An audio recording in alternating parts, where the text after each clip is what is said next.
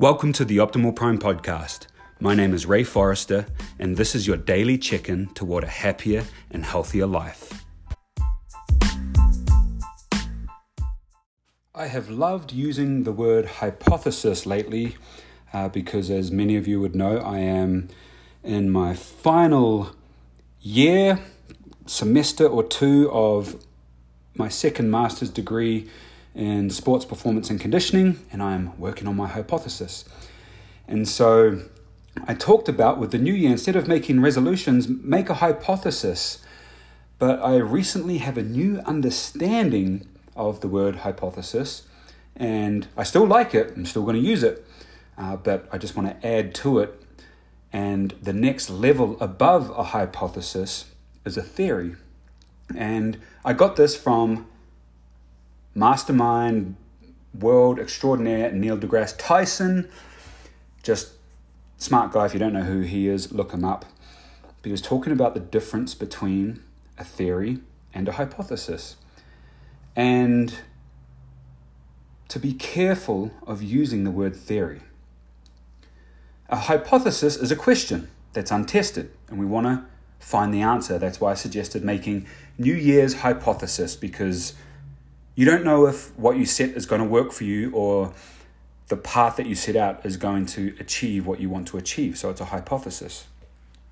But when you have a theory, a theory is different.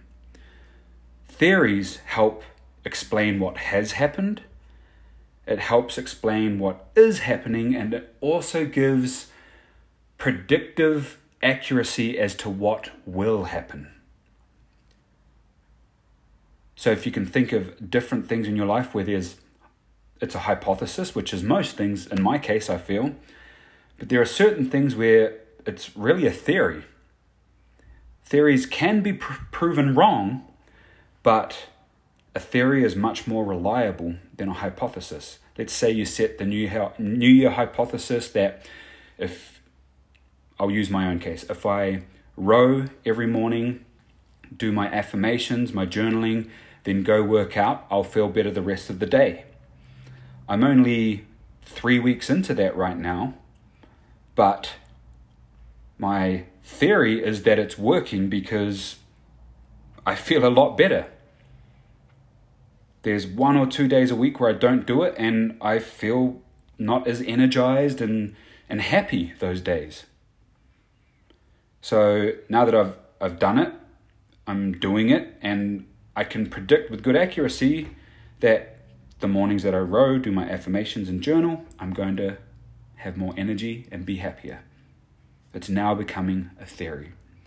So, theories are the result of a hypothesis that is applied.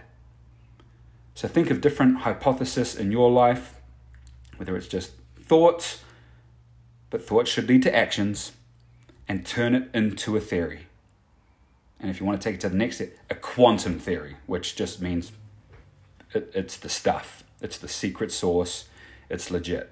So, I hope this helps. Greatness, happiness, and success require action. Do it. I hope this helps. Have an awesome day, and we'll talk to you again tomorrow.